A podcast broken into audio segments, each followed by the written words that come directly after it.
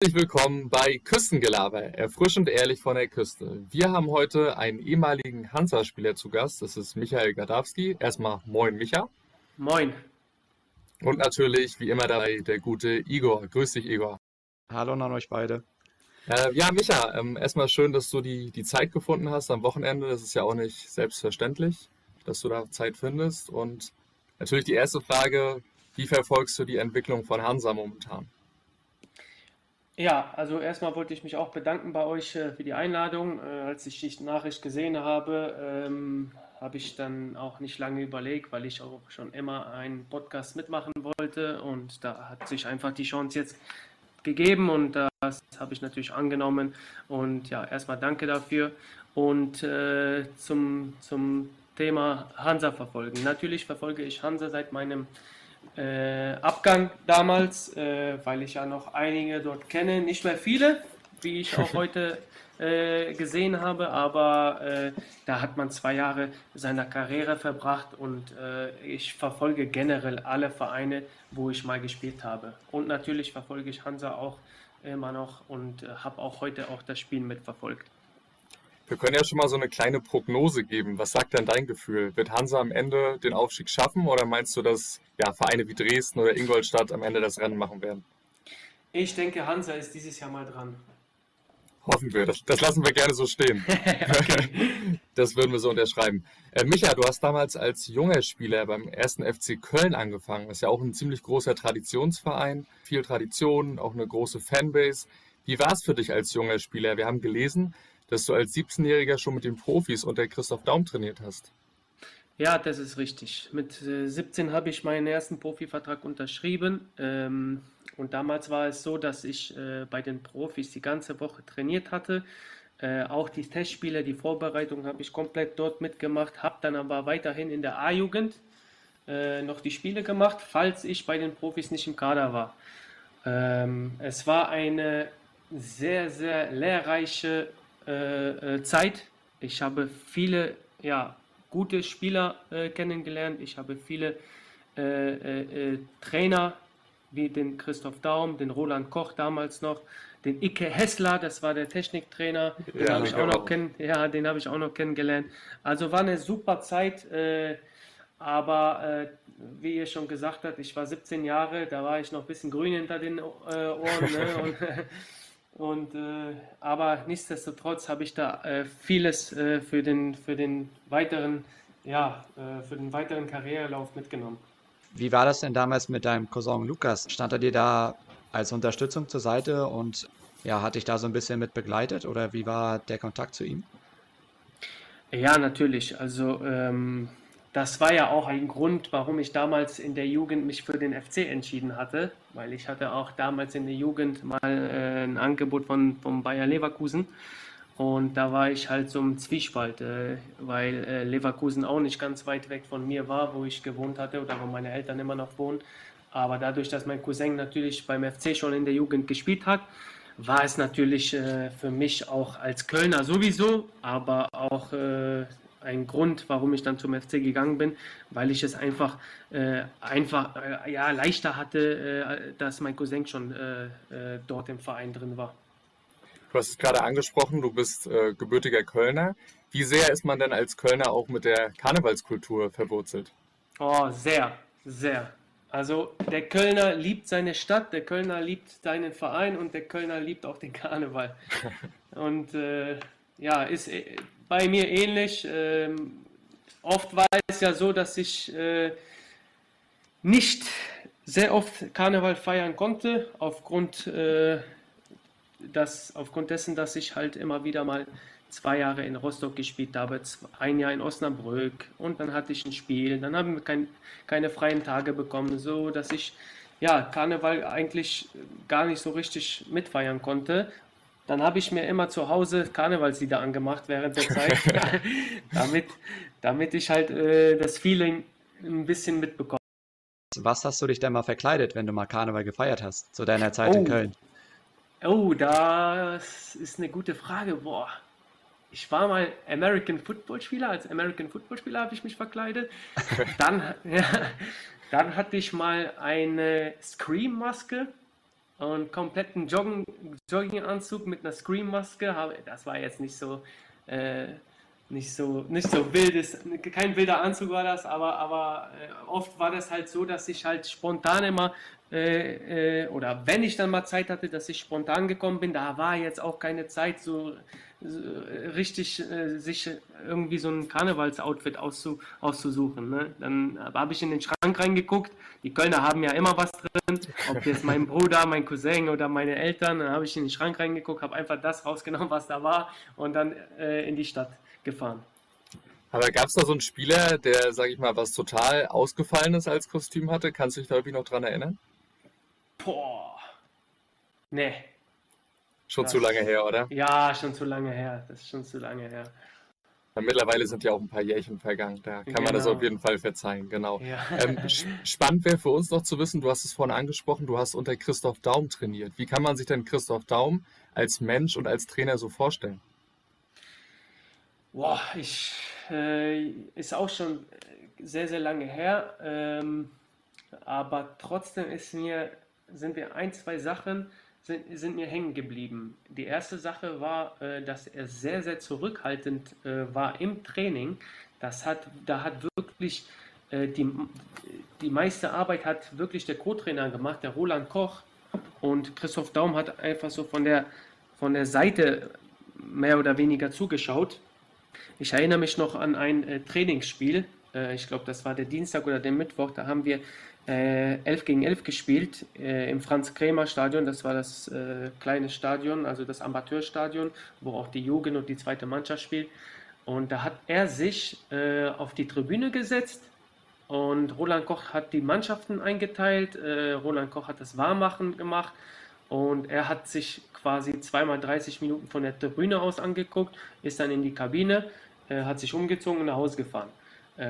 Äh, was aber, äh, äh, wo er dann aktiv geworden ist, ist halt natürlich ein Tag vor dem Spiel und äh, am Spieltag selber. Wenn man im Stadion war, da war natürlich Christoph Daum äh, der Mann, der alles dann ja, an sich gezogen wie war denn sein Kontakt so zu Jungspielern? Also du bist ja damals 17 Jahre alt gewesen. Ich denke mal, da ist auch so ein bisschen die Meinung des Trainers wichtig, beziehungsweise das Feedback, wie, wie schätzt er mich ein? Hat er viel mit dir gesprochen oder haben das andere für ihn gemacht? Ja, das ist ähnlich wie mit dem Training. Er war sehr zurückhaltend, äh, generell auch zu jungen Spielern. Äh, äh, viel mehr hat äh, der Roland Koch mit den jungen Spielern gesprochen und das war so eigentlich unsere Ansprechpartner. Gut gemacht hast, ob du was schlecht gemacht hast, dann kam eher Roland Koch zu dir. Hat er ihn, hat er ihn quasi so ein bisschen so ein bisschen vorgeschickt, kann man ja auch gut Deutsch sagen. Ja, genau, genau, genau. genau. Du hast ja dann Anfang 2009 ähm, dein Debüt für die zweite Mannschaft gegeben, des, des FC, sage ich mal. Ähm, war das für dich eine, eine, kleine Enttäuschung? Also hast du damals schon so ein bisschen ja, höhere Ambitionen gehabt? Klar, man ist jung, man hat seine Vorbilder. Wie war das für dich damals?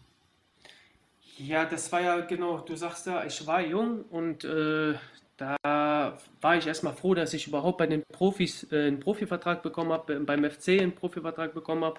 Ich durfte da mittrainieren, ich durfte äh, äh, zur Vorbereitung nach Österreich reisen. Ähm, ich, ich, durfte mit den, mit den Profis einfach äh, dabei sein. Ich war volles Mitglied äh, der Mannschaft. Und wenn ich halt nicht im Kader war, dann ähm, dann habe ich halt entweder in der A-Jugend gespielt oder, wie ihr schon auch richtig informiert seid, in der zweiten Mannschaft. Ne? Äh, das heißt aber nicht, dass ich jetzt, äh, äh, jetzt in, die, in der zweiten Mannschaft gespielt habe und jetzt äh, keine Chance gehabt habe bei den Profis. Nein, äh, kommuniziert war halt immer, pass auf Micha, wenn du jetzt nicht im Kader bei uns sein solltest, spielst du entweder in der A-Jugend oder in der zweiten Mannschaft.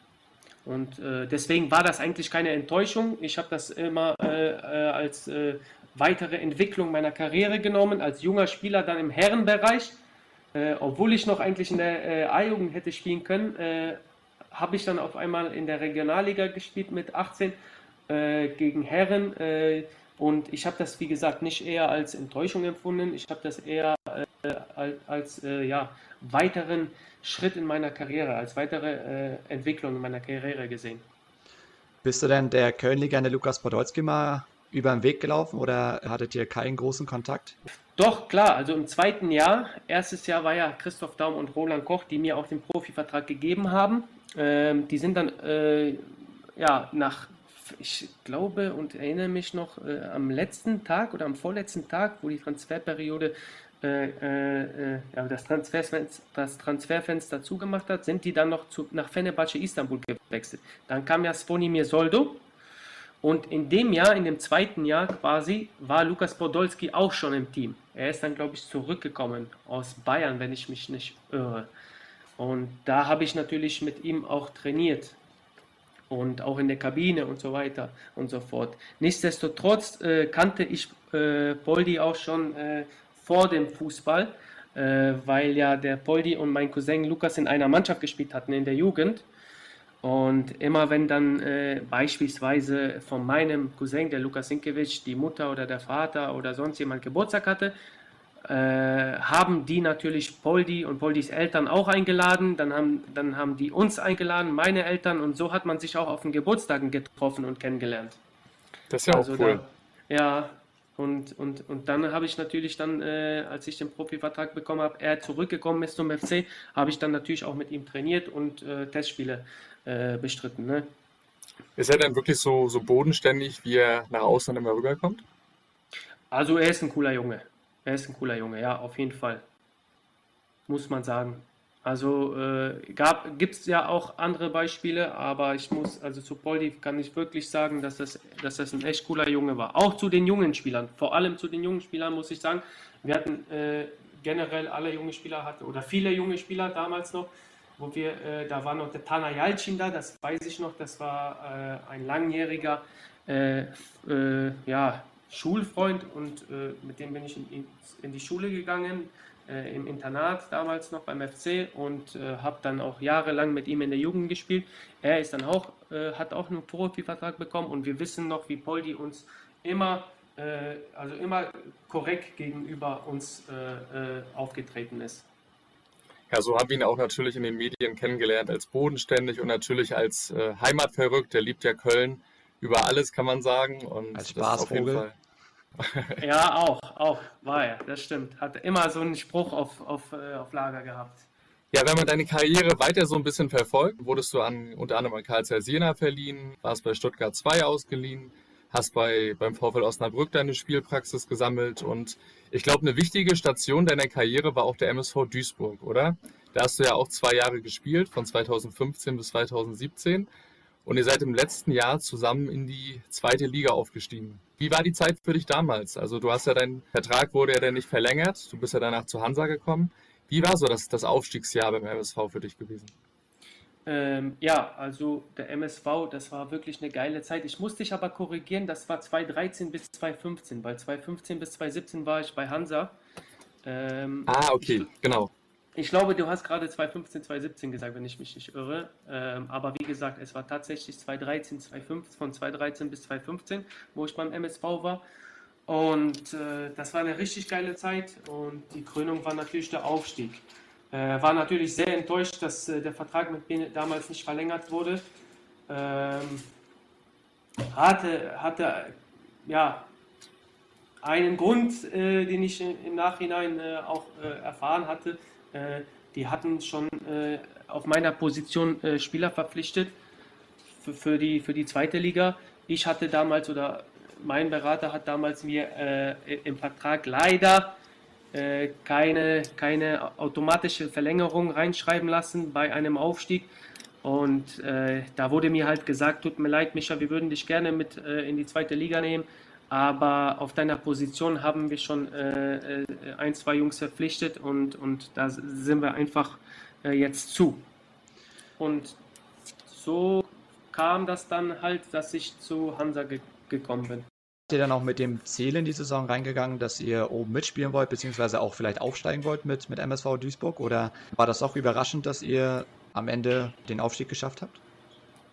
Also ich sag mal so, äh, im zweiten Jahr beim MSV war schon ganz klar das Ziel Aufstieg. Äh, es wäre natürlich jetzt auch ähm, ja, nicht gut gewesen, wenn, von, wenn am Anfang der Saison so ein Riesenverein, ne, MSV Duisburg, ein Traditionsverein, der auch in der Bundesliga und zweite Liga jahrelang gespielt hat, wenn, wenn äh, sich der Sportdirektor oder, oder der Verein da hinstellt und sagt, äh, ja, wir äh, kämpfen dieses Jahr gegen den Abstieg oder wir wollen den Klassenerhalt, das wäre ja äh, auch gegenüber den Fans, äh, wäre das einfach, äh, ja, ich sag mal, fatal gewesen. Ne? Für uns in der Mannschaft war ganz klar,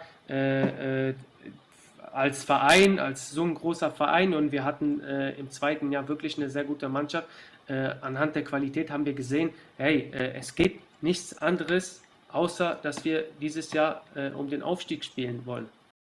In den beiden Jahren hast du ja unter anderem auch gegen Hansa Rostock gespielt. Interessant wäre zu wissen, wie waren so die Spiele für dich auch im Ostseestadion? Wie hast du die erlebt? Auch die Atmosphäre? Ja, ja die, da, da brauchen wir fast gar nicht drüber zu reden. Also ich, ich, der, jeder Spieler, den ich kenne, äh, der findet es äh, richtig geil, äh, im Ostseestadion zu spielen.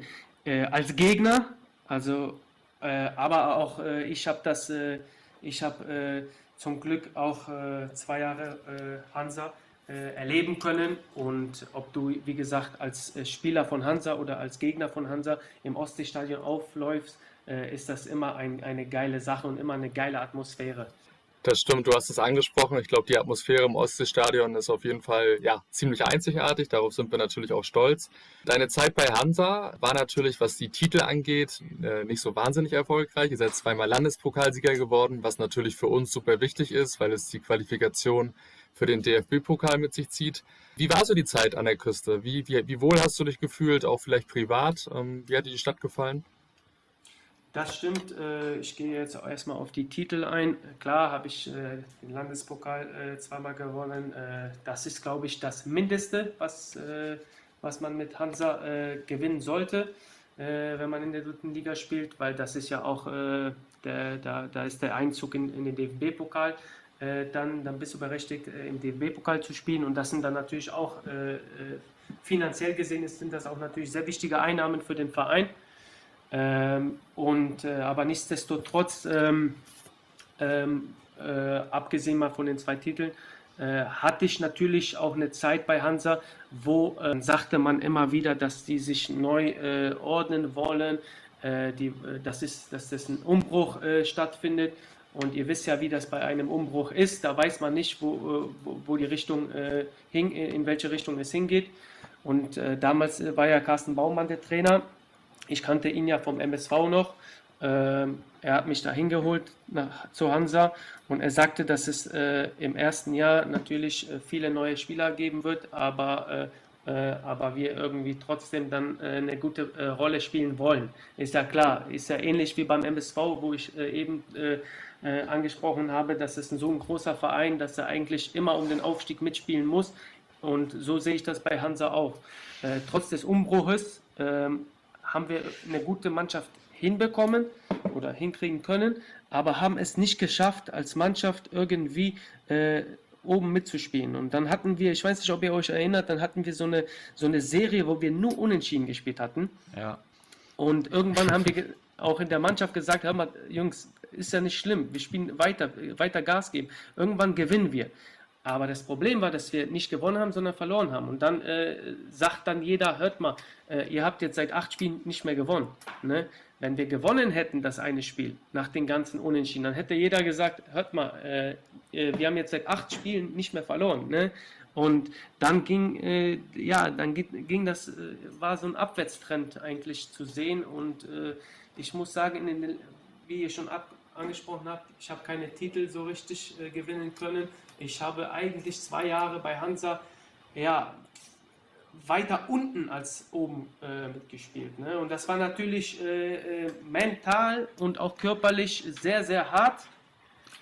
Ähm, aber nichtsdestotrotz äh, kann ich sagen, dass, was, dass das eine geile Zeit war bei Hansa, sowohl sportlich wie auch privat, um das alles einfach äh, ja, zusammenzuführen ja bei Hansa unter anderem auch Kapitän, hast äh, dementsprechend auch viel Verantwortung gehabt. Wie, wie, stolz warst du auf das Amt und ist es generell ja, typisch für dich, dass du, dass du vorangehst und Verantwortung übernimmst? Ich war sehr stolz, bei so einem Riesenverein Kapitän zu äh, sein und äh, gewählt zu werden. Ähm, es war eine ganz, ganz schwierige Aufgabe, vor allem für mich, weil ich ja ich sag mal, wenn ich die Kapitänsbinde jetzt bekommen würde mit äh, meinen 30 Jahren, würde das natürlich nochmal viel einfacher sein wie damals, ne, wo ich 24, 25 war und auf einmal äh, die Kapitänsbinde getragen habe. Das war auch Neuland für mich. Ähm, und es war natürlich auch schwer, aber ich hatte natürlich auch die Jungs äh, um mich herum, die mir geholfen haben, den Mannschaftsrat damals. Und äh, ich hatte eine Truppe, die wirklich dann auch hinter mir stand und äh, die, die, wie gesagt, die mir auch geholfen hat. Äh, weil Kapitän sein ist das eine, man muss vorangehen. Das habe ich auch gemacht. Vor allem muss man auf dem Platz vorangehen und nicht äh, in der Kabine, wo, wo man, äh, ja, nur weil man Kapitän ist, dass man hier irgendwie rumschreit oder, oder, oder, oder jemanden äh, niedermacht oder sonst was. In erster Linie, wenn man Kapitän ist, sollte man äh, äh, sich auf die Leistung beruhen und, und auf dem Platz vorne weggehen. Und ich denke, das habe ich eigentlich gut hinbekommen. Du hast es gerade angesprochen. Ich glaube, im ersten Jahr seid ihr Zehnter geworden, 2015, 2016. Im zweiten Jahr ja, 15. geworden. Das war natürlich nicht der größte sportliche Erfolg. Aber wie du schon gesagt hast, du hast ja unter anderem auch Christian Brandt, äh, unter Christian Brandt trainiert. Ähm, die Situation war damals auch ziemlich schwierig. Und wenn man gerade in so einer Spirale drin ist, glaube ich, ist es auch nicht so einfach zu sagen, okay, äh, wir reißen jetzt das Ruder wieder um. Oder du hast es angesprochen, viele Unentschieden, die, die Niederlagen kamen dazu. Vor allem äh, muss man immer äh, bedenken, Hansa Rostock, ich, ich, ich spreche es nochmal an und ich wiederhole mich, aber Hansa Rostock ist ein riesen Traditionsverein mit einer äh, riesigen Fanszene und, äh, und äh, der Verein äh, gehört einfach nicht in die dritte Liga. Das muss man auch ganz klar sagen. Und der Druck war immer da, dass man als Hansa Rostock oben mitspielt und immer um den Aufstieg spielen sollte. Und wenn du dann nicht punktest oder wenn du dann zu Hause vor allem äh, gegen vermeintlich kleinere Mannschaften äh, nicht gewinnst, dann wächst der Druck und dann äh, kommen Ver äh, Unsicherheiten äh, auch, äh, dann, wenn man einen Fehler gemacht hat. 15.000 Fans pfeifen auf einmal oder sind unzufrieden, wenn man in die Halbzeitpause geht. Das muss man einfach als Hansa-Spieler im Kopf haben und, und und wenn, wenn, du, wenn du da äh, mental halt einfach äh, das nicht äh, verkraftest, dann wird es irgendwann schwer. Dann wird es irgendwann mal, äh, wie in unserem Falle damals, eher nach unten gehen wie nach oben.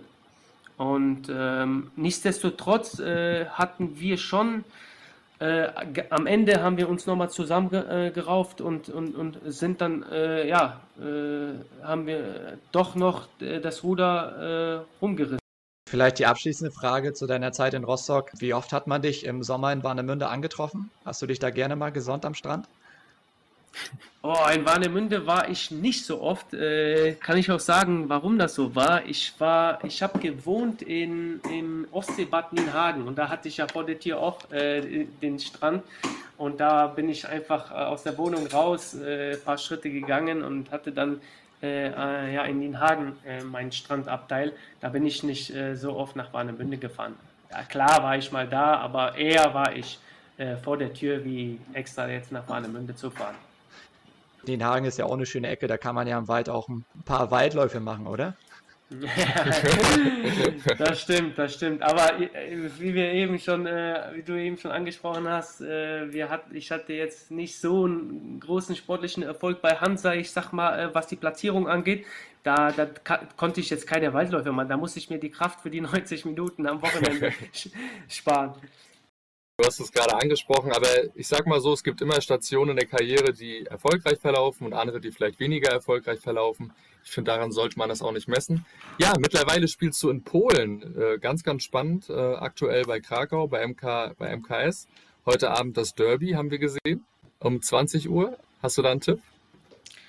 Ja, was heißt ein Tipp? Also ich hoffe und äh, denke natürlich, dass wir äh, gewinnen. Und äh, wenn du jetzt sagst, ich soll einen Tipp abgeben, dann würde ich sagen 2-1 für uns. Das wäre der wichtige Punkt im Abstiegskampf, oder? Ja, definitiv, auf jeden Fall. Wie kam es denn damals dazu, dass du nach Polen gegangen bist, äh, nachdem es äh, ja, bei Hansa vorbei war? Wie kam da der Kontakt zustande? Also erstmal muss ich äh, sagen, dass ich bei Hansa eigentlich bleiben wollte. Das war, äh, das kam vielleicht am Ende gar nicht so rüber, äh, aber ich hatte äh, auf jeden Fall damals mit, äh, mit Hansa verhandelt und wir haben uns mehrere Male getroffen, auch mit meinem äh, Spielerberater. War, war er auch äh, immer wieder in Kontakt mit Hansa. Und wir haben uns, so ist der Fußball manchmal, so, ist, so ist das im Sport generell. man hat sich einfach nicht einigen können. Und, und dann ging der Weg auch weiter für mich und für Hansa dann auch. Und dann ist das nun mal so, wenn man sich dann nicht einigt. Äh, es war aber jetzt nicht so, dass ich äh, unbedingt weg wollte. Im Gegenteil, ich habe äh, ich hab mich sportlich und privat sehr wohl gefühlt in Rostock und, und daher haben wir uns natürlich auch an den Tisch gesetzt und gesagt, hört mal, wenn wir zusammenkommen, würde ich gerne vielleicht nochmal für zwei, drei Jahre verlängern. Kam nicht zu, ist auch, ist auch okay. Wie gesagt, äh, Hansa ging dann seinen Weg, ich ging meinen Weg und der Kontakt nach Polen entstand so, dass äh, ich weiß nicht, ob ihr den, äh, den ehemaligen Torwart von Werder Bremen, Dieter Budensky, noch kennt. Ja. Ja, Dieter Budensky hat den Verein gekauft. Er hatte, glaube ich, circa 70 Prozent vom Verein gekauft, Corona Kielce. Ja. Gino Lettieri äh, war der Trainer und da ich Gino Lettieri aus Duisburg kannte und äh, ein deutscher Investor einen polnischen Verein gekauft hat, ist der Kontakt so entstanden. So. Dann hat der, äh, mein Spielerberater bekommen hat, hat den, den Gino Lettieri äh, kontaktiert und äh, ob das wirklich stimmt, dass er nach Polen geht und, äh, und ähm, ob das äh, interessant wäre äh, mit Michael Gadarski, äh, die Personalie Michael Gadarski. Dann hat er sich äh, einen Tag später gemeldet und hat gesagt, natürlich, ähm, sehr interessante Personalie, wenn er sich das vorstellt, vorstellen kann. ich kann mir das auf jeden Fall vorstellen. Und so ist es dazu gekommen, dass ich dann nach Polen gewechselt bin. Erstmal habe ich einen Zweijahresvertrag dort unterschrieben. Und es, die Liga hat mir dann so gefallen, äh, äh das Land hat mir gefallen, äh, der Verein äh, habe ich, ich habe mich äh, sehr äh, gut einleben können, ich habe mich auch wohlgefühlt, wo ich, wo ich dann gesagt habe, wisst ihr was, dann verlängern wir nochmal um weitere drei Jahre. Habe ich auch getan. Ich habe dann auch drei Jahre verlängert. Ähm, dann entstanden aber finanzielle Probleme im Verein. Leider, wie gesagt, weil ich mich sehr wohl gefühlt habe und das ein sehr cooler Verein war ähm, und ich eine gute Zeit dort hatte. Resultat aus dem Ganzen war, dass wir äh, dann auch abgestiegen sind. Und ich sage immer noch, äh, und dazu, dazu stehe ich noch, wenn es diese finanziellen Probleme nicht gäbe, dann wären wir jetzt noch äh, in der ersten Liga in Polen und ich wäre jetzt noch bei Corona Kielce. Du hast ja davor ausschließlich in Deutschland gespielt. War denn die polnische Liga für dich trotzdem schon interessant? Hast du das irgendwie mit verfolgt oder ähm, kam das wirklich erst mit dem, mit dem Wechsel nach Polen, dass du die Liga kennengelernt hast? Die polnische Liga habe ich nicht so extrem verfolgt. Äh, ich hatte mal ganz kurzen Kontakt, nachdem ich beim MSV Duisburg war, nach den zwei Jahren, wo ich äh, aufgestiegen bin, haben mich zwei äh, polnische Vereine mal kontaktiert, also über meinen Berater und ähm, ist, da war für mich aber noch kein Thema nach Polen zu, zu gehen, weil ich damals, ich glaube 22, 23 war, als ich in Duisburg war oder als der Vertrag in äh, Duisburg ausgelaufen ist, da war für mich das Thema Polen eigentlich äh, schnell vom Tisch. Ähm, und als ich jetzt äh, zwei Jahre dann bei Hansa war, dort gespielt habe, habe ich für mich selber dann auch irgendwann gesagt, als die äh, Vertragsverhandlungen äh, ja nicht, äh, nicht zu dem äh, geworden sind, wo, wo ich mir äh, eigentlich auch vor, vorgestellt habe, dass wir äh, uns einig werden mit Hansa. Da habe ich mir natürlich meine Gedanken gemacht, auch mit meiner Frau damals, und habe gesagt, habe hab ich zu ihr gesagt, was hältst du denn von einer Auslandserfahrung? Was würdest du mit ins Ausland gehen? Und dann sagte sie, wohin denn? Und dann habe ich gesagt, ja, mein ehemaliger Trainer Gino Lettieri ist nach Polen gegangen. Und dadurch, dass meine Eltern aus Polen sind und ich auch Polnisch spreche, habe ich gesagt, passt auf, ich glaube, das äh, wäre eine ganz coole äh, Herausforderung. Und äh, erstmal wollte ich, wie gesagt, nur für die zwei Jahre nach Polen, und, um einfach Auslandserfahrung zu sammeln, einfach mal äh, was anderes machen, eine andere Liga, eine andere, ein, ein anderes Land kennenlernen, äh, ein, eine äh, andere, andere Kultur auch kennenlernen. Und, und äh, das habe ich dann gemacht und jetzt bin ich schon das vierte Jahr hier gerade angesprochen, du bist jetzt schon vier Jahre in Polen und hast natürlich auch schon gegen ja, große Vereine gespielt, die unter anderem auch Legia Warschau.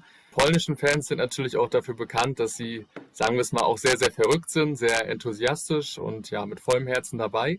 Wie schätzt du so die, die Stimmung äh, in den Stadien in der polnischen Liga ein? Ist das so vergleichbar mit der Kulisse im Ostseestadion oder kann man das nicht vergleichen? Doch, das kann man schon vergleichen. Das ist ein guter Vergleich, muss ich dir ehrlich sagen. Ähm, das, ist, äh, das, das kann man schon mit Hansa vergleichen. Ne? Also äh, die Großen, ich, sage, ich rede jetzt von den Großen. Ne? Wenn du jetzt zum Beispiel äh, gegen Legia gespielt hast, Lech, äh, Lech Posen, ne? in, in, auf Polnisch heißt Posen Poznan, hm. Äh, muss, ich immer, muss ich immer aufpassen. Ähm, äh, ja, also da ist, da, wenn das, das sind schon 30, 40.000 Euro, äh, Euro sage ich, 30, 40.000 Zuschauer äh, äh, auch bei den Spielen äh, gewesen. Ne? Und das war schon eine geile Stimmung. Ne? Äh, nichtsdestotrotz muss ich auch einen Hut ziehen vor den Hansa-Fans, ne? Äh, weil ähm, die, ich muss sagen, das war schon, wenn da das Stadion voll war, das war schon heftig und das war schon äh, ja, sehr, sehr konkurrenzfähig zu, zu, zu den Riesenvereinen äh, wie hier Polen, wie Legia Warschau, Lech Posen. Und die sind sehr bekannt für ihre Stimmung hier in Polen, in ganz Polen.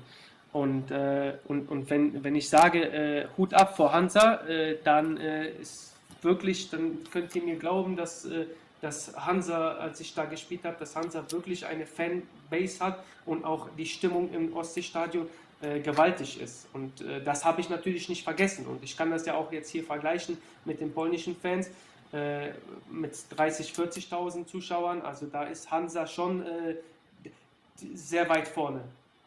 Das freut uns auf jeden Fall, dass du da äh, ja, die Hansa-Fans äh, immer noch im Herzen trägst und das auch nicht vergessen hast. Ähm, was ich auch ganz spannend fand, du bist ja jetzt von Kielce zu Krakau gewechselt. Hat die nahe Distanz irgendwo auch ein bisschen Ausschlag gegeben? Du hast gesagt, okay, äh, finanziell war es dann bei Kielce schwierig gewesen. Ähm, hast du gesagt, okay, du willst dann doch irgendwo in der Nähe bleiben und vielleicht nicht total, äh, total weit wegziehen? Ich sag mal so, äh, als ich, äh, äh als wir abgestiegen sind in, äh, in, in Kielce, ähm, habe ich natürlich mir auch meine Gedanken gemacht. Gehst du wieder zurück nach Deutschland? Gehst du in ein anderes Land? bleibst du hier in Polen? habe mir dann auch ja, etwas äh, Gedanken gemacht äh, im Urlaub. Ähm, und dann kam auch das erste äh, Angebot, also die waren auch die ersten, muss ich dir auch ehrlicherweise sagen, mit Krakowia, dass die mir das erste Angebot geschickt haben und es hat einfach gepasst, ne, finanziell und von der Laufzeit her. Und ich bin ja 30, ich bin ja keine 20 mehr und dann habe ich mir gesagt, warum soll ich denn jetzt auch warten? Ähm, von Kielce nach Krakau, wie du schon sagst, die Entfernung, äh, die war auch nicht so weit. Äh, meine Oma wohnt auch noch in Katowice, in der Nähe von Katowice. Und Krakau, Katowice, das ist ja noch näher wie von Kielce nach Katowice. Und dann habe ich mir gesagt, komm, machst du noch mal zwei Jahre Polen. Und, äh, und, und dann ist auch äh, gut und dann gehst du auch äh, so langsam dann wieder äh, zurück nach Deutschland. So war der Gedanke, warum ich dann auch bei Krakowia unterschrieben habe. Du hast es ja gerade angesprochen, dein, deine Oma wohnt dort, ähm, deine Eltern kommen aus Polen. Wir haben natürlich recherchiert, dass du auch in den U-Nationalmannschaften unterwegs warst, in der U16 und U17 für Deutschland. Stand denn da auch zur Debatte, dass du, dass du für Polen die Schuhe schnürst oder war das für dich nicht relevant? Ich bin ja in Deutschland geboren, ich bin die ganze Jugend beim FC gewesen, ich habe die deutschen Tugenden äh, äh, ja, äh, gelehrt bekommen, ich habe die deutschen Tugenden in mir, ich, ich bin froh, dass ich äh, in Deutschland auch, äh, ja, äh, dass ich mich in Deutschland entwickeln konnte, dass ich das in Deutschland das Fußballspielen gelernt habe und da war eigentlich, muss ich auch ehrlich sagen, am Anfang gar kein Thema, nach Polen zu gehen. weil wie gesagt, für mich war Deutschland äh, meine Heimat und ist ja immer noch meine Heimat und, äh, und äh, für die deutsche Nationalmannschaft zu spielen, das war einfach äh, ja, ein gewisser äh, gewiss, eine gewisse Ehre und auch Stolz. Ne? Äh, man konnte stolz drauf sein. Und damals als Jugendspieler vom FC, jeder wollte in die Nationalmannschaft, jeder wollte in die Nationalmannschaft. Nationalmannschaft. Und ich habe es einfach auch geschafft. Und dann, äh, dann, dann wollte ich da auch bleiben. Ich muss aber auch ehrlich sagen, dass äh, ein polnischer Nationaltrainer damals, ich glaube in der U17 oder U16, mich angerufen hat und äh, dann äh, auch eingeladen hat. Und dann habe ich auch kurz gesagt, äh, wisst ihr was, äh, ich überlege es mir. Ähm, aber letztendlich ist, ist, habe ich mich dann doch für Deutschland entschieden. Bei dir war es ja im DFB-Dress nach der U17 schon leider die Zeit vorbei. Hat es da leistungstechnisch nicht mehr ganz gereicht für dich oder standest du da nicht mehr im Fokus der Trainer? Gute Frage. Die Trainer, die, äh, das war so, dass ich damals auch in, in, in, der, in, im Lehr, in einem Lehrgang unterwegs war und äh, dann äh, hatten wir ein Drei-Länder-Turnier ich weiß nicht, ob euch das was noch sagt, ob, ob das überhaupt noch besteht. Da hatten wir ein Dreiländerturnier in England. Und äh, ja, dann habe ich die Nominierung bekommen. Ich wäre auch geflogen, aber dann habe ich mich leider verletzt. Das war auch kurz vor, der, vor Ende der Saison. Äh, bin dann leider nicht mitgeflogen, habe mich verletzt. Äh, dann, äh, dann, dann ja, haben die Jungs das Dreiländerturnier gespielt. Dann war erstmal Sommerpause. Dann äh, sind wir, glaube ich, in die U19 gekommen. Ne? Das ist ja, die Jahrgänge gehen dann immer weiter.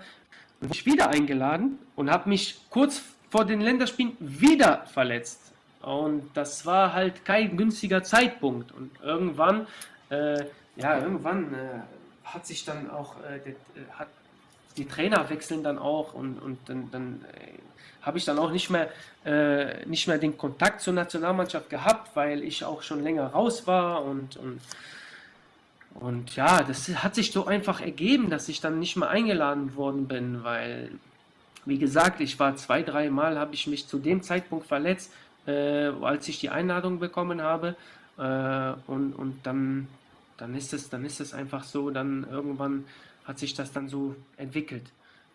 Aber ich sag mal so, es hat dich ja dann trotzdem geprägt, weil Verletzungen gehören nun mal leider Gottes zum Sport dazu und du hast ja dann trotzdem eine, eine spannende Karriere, auch eine abwechslungsreiche Karriere ja, erlebt.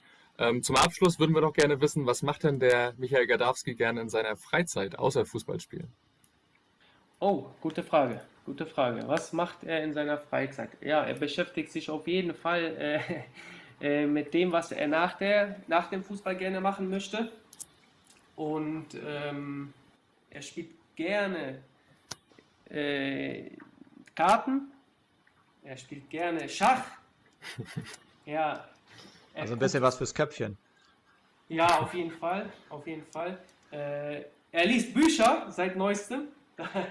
Ich habe, glaube ich, äh, bis zu meinem 28, 28. Lebensjahr noch kein Buch äh, äh, zu Ende gelesen. Das kennen wir. Seit, ja, seit, seit, seit ein, zwei Jahren äh, äh, ja, habe ich angefangen, Bücher zu lesen.